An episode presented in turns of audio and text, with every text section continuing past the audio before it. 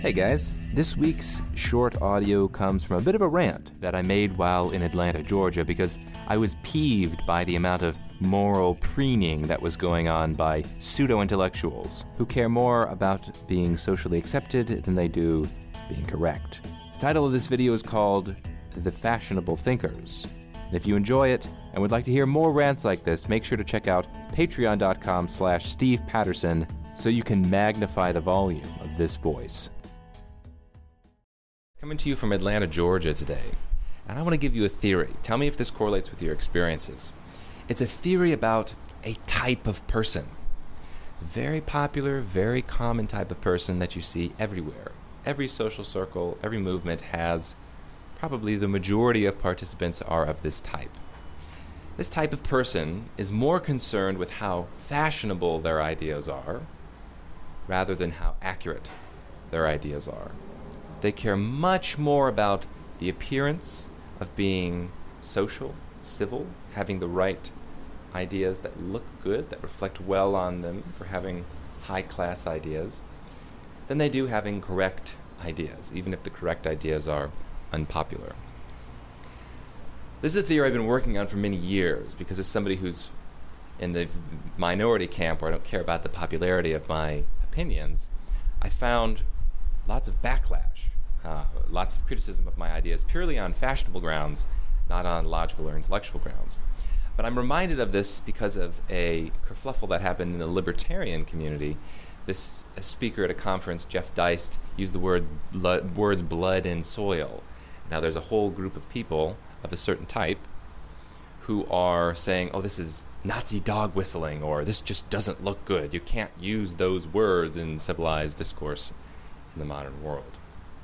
So, anyway, here are some properties of this type of person.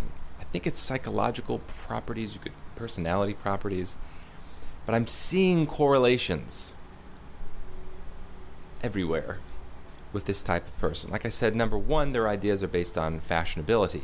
Almost one level below it, there's this belief about social behavior and antisocial behavior that kind of rooted at how they judge ideas is they want ideas to be socially acceptable and inclusive. That you can't have any beliefs that come across as being antisocial because that means you're not you're not cool. Really this group of people reminds me of kind of like a clique of teenage girls that it's the popularity and coolness fashionability is much more important than consistency and pursuit of truth. Anyway, I've noticed, philosophically speaking, that an extremely common idea amongst this type of people is a version of relativism. It comes in many flavors. But the idea that, well, you can't know truth, you can't know objective truth, that would be antisocial, that would be kind of juvenile. In fact, they look down on claims of having access to some kind of truth as being simplistic, naive, something like that. I think I understand what's going on here. I've thought a lot about this. There's a really strong correlation between these type of people and relativistic beliefs. And I think it has to do something with, like this that when you are a relativist and you say there's no firm foundation for critical thinking, everybody's ideas just like just as well founded as everybody else's, we're just stating our opinions, nobody's wrong. It is almost immediately more socially acceptable. If you're in a group of people and you can say something like, nobody in here is really wrong. You know, we're all just trying to grasp at it with little glimmers of truth, but really, maybe I'm a percent closer to truth than you, but really, you know, we're all we all don't know what we're talking about. That's way more fashionable than the more correct belief, which is to say everybody in this group is wrong, most likely. And unless you've done a massive amount of really hard research about the foundations of philosophy and critical thinking, you're just spouting opinions that are ill formed which of course is my belief, a few other people's beliefs. But that is true. That if it's the case that truth is discoverable, then it's also the case that almost nobody knows what, what the heck they're talking about. The other thing I've noticed along these lines is that there's actually a a pride in the relativism. There's a pride in, I would even say, paradox and contradiction in somebody's own belief system. There's a certain individual comes to mind that I had a a limited professional relationship with years ago that is very much of this type, very much of the fashionable type. and we were talking about philosophy and contradiction. And he said almost verbatim that in uh, consistency, intellectual consistency, is the mark of a limited mind. That that you are you grow up when you accept the inconsistencies. And the words he used, a quote from Walt Whitman I am large, I contain multitudes. In other words, if I contradict myself, so be it. I'm bigger than that. I'm okay with that. I'm okay with contradiction and tension in my worldview. It's kind of an extreme example, but I think there's a measure of fashionable pride that people have with this mindset when they're talking about um, inconsistency. Like, yeah, we're all inconsistent. You know, who are you to say you're consistent? Pfft, you don't realize how inconsistent everybody's worldview is. There's also a very strong judgment, ironically enough, an antisocial judgment, ironically enough, that these people have towards people like me who are more of the rationalistic tendency, whose purpose in communicating is to try to communicate true information and not say nice things that make you more popular. There's a kind of like, oh, that dude's that dude's on the spectrum. Like he doesn't have many friends. Right? There's a there's a which I guess it's almost predatory and could be explained, I think, fairly consistently in this way of thinking.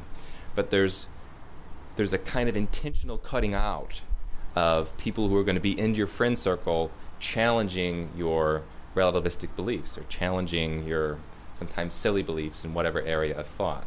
So if you're if you are going to be try to a cool fashionable kid and you've got old Joe over here that's in your friend circle telling everybody why he's wrong and talking about ideas and oh, he's like ruining the feng shui, man. So there's a kind of social incentive to cut out objective thinkers from your friend circles or clear uh, thinkers with a backbone, people who really genuinely have a backbone, who are willing to stand up for what they believe in. Cut them out of your social circle because they're going to cause tension. And that's true. I do personally cause tension in social circles in some circumstances because I want to talk about ideas. Not in an aggressive way, not in a mean way. I'm just okay with the idea that people are wrong all the time, ideas are important. And so if somebody gets a little embarrassed for having a wrong belief, that's okay. That's part of the process of discovering truth. So I've also noticed another correlation with these people. They tend to be more on the artistic end of the spectrum. For what reason, I'm not quite sure. But they especially seem to be drawn to the avant garde, the brand new, the cutting edge brand new. Just think back to the teenage girl analogy, right? What was cool, a cool fashion last month, is now so lame this month. Right? It's cool to be like, oh, that's not cool. Like, I'm way cooler than that. You know, you're wearing those shoes. Oh my gosh, that's so last week, so last month. Right? That's cool. That makes you cool. Separates yourself from the group. So I think that's part of the draw to the avant garde even when it gets avant-garde turns into absurdism like you know putting crucifix, uh, crucifixes into a pool of urine and calling it art because hey that's cool it's avant-garde. But also just the artisticness is something um, and i have two, ex- two potential explanations for it. One is these people's brains work a little bit differently and so they are naturally better artists. They are can they have access to some part of their brain which is representing sense data to them in a way that they can express more effectively, maybe. Or, what I suspect might be going on, is it's cool. Art, at least in our current modern culture, is seen as cool, being on the edge, being oh, individualistic. Oh, wow, he sees the world so differently. Nobody gets him. You know, uh, it's cool. And so that's why people are drawn into it. I'm leaning more that direction, the former, but I don't know. Now, a really strong correlation I've seen is with these type of people and tendencies towards mental health issues. So definitely with the artistic, I think lots of people know that. Like they're a lot really artistic people can sometimes be a little crazy, but I think um, like manic depressive people tend to ha- think more like this. Or I, I've just seen the correlation a million times that if somebody is like aggressively, you know, truth doesn't exist, everything's relative, and you're so antisocial to think anything otherwise, and I can't entertain it, blah, those people tend to have mental problems um, sometimes significant mental problems, depression, anxiety. Um, and again, this isn't a judgment, it's just a correlation, an interesting correlation. Here's another correlation that I've seen, and tell me if this rings true to your experience, is that this type of person tends to be very promiscuous. That the idea of sexual commitment to one partner is seen as uh, is disparaged, is like seen as archaic and like silly. And if you can sleep around, why wouldn't you? Because it just makes so much more sense that might also have a correlation with the mental health, the kind of the emotional instability problems, the fashionability, like the insecurity problems. I, I would say a lot of this comes from insecurity. People want social acceptance, and so they're willing to do whatever they can to get that kind of social acceptance. Another correlation that I've seen very strongly is that this type of person tends to be way more okay with lying. Lying in small ways, lying in big ways. Again, this seems to correlate with all the other, all the other um, pieces of the puzzle here. But communication to them, I think, is less about trying to communicate the truth as much as it is social signaling social status virtue signaling. And if in the process of virtue signaling you lie, that's okay because the end is to look better in the social group, to raise your social status in, in some kind of social hierarchy rather than to communicate true information. I just experienced this recently with the Jason Brennan fiasco.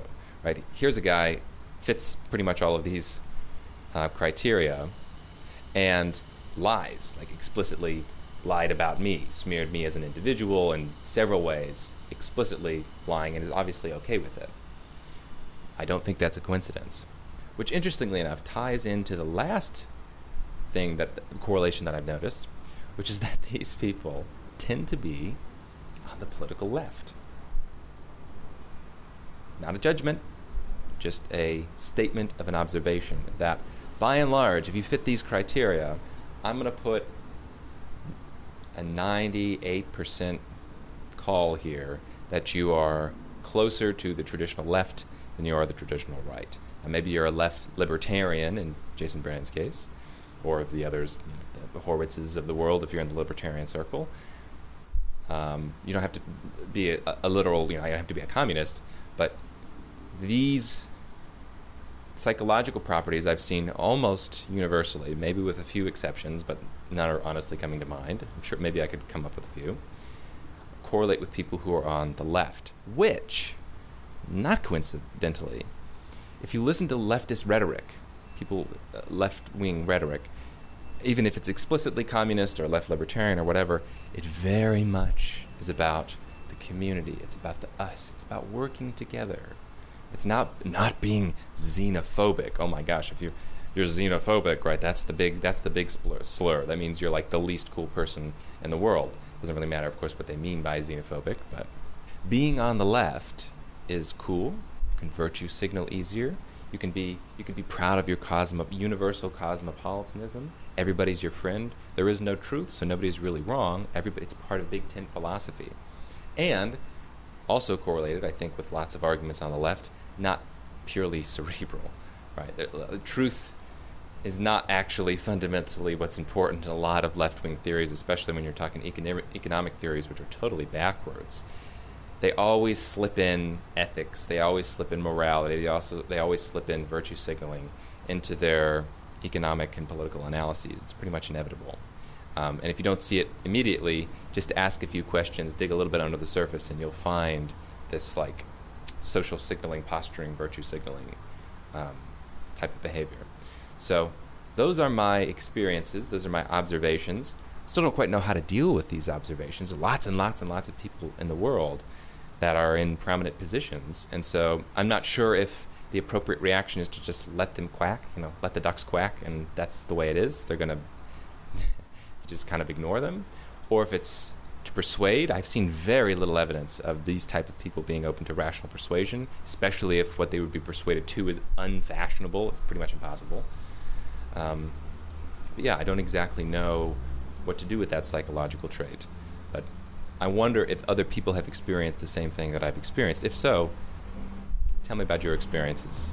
Are these, what are the other correlations that you've seen with this type of person that I've described?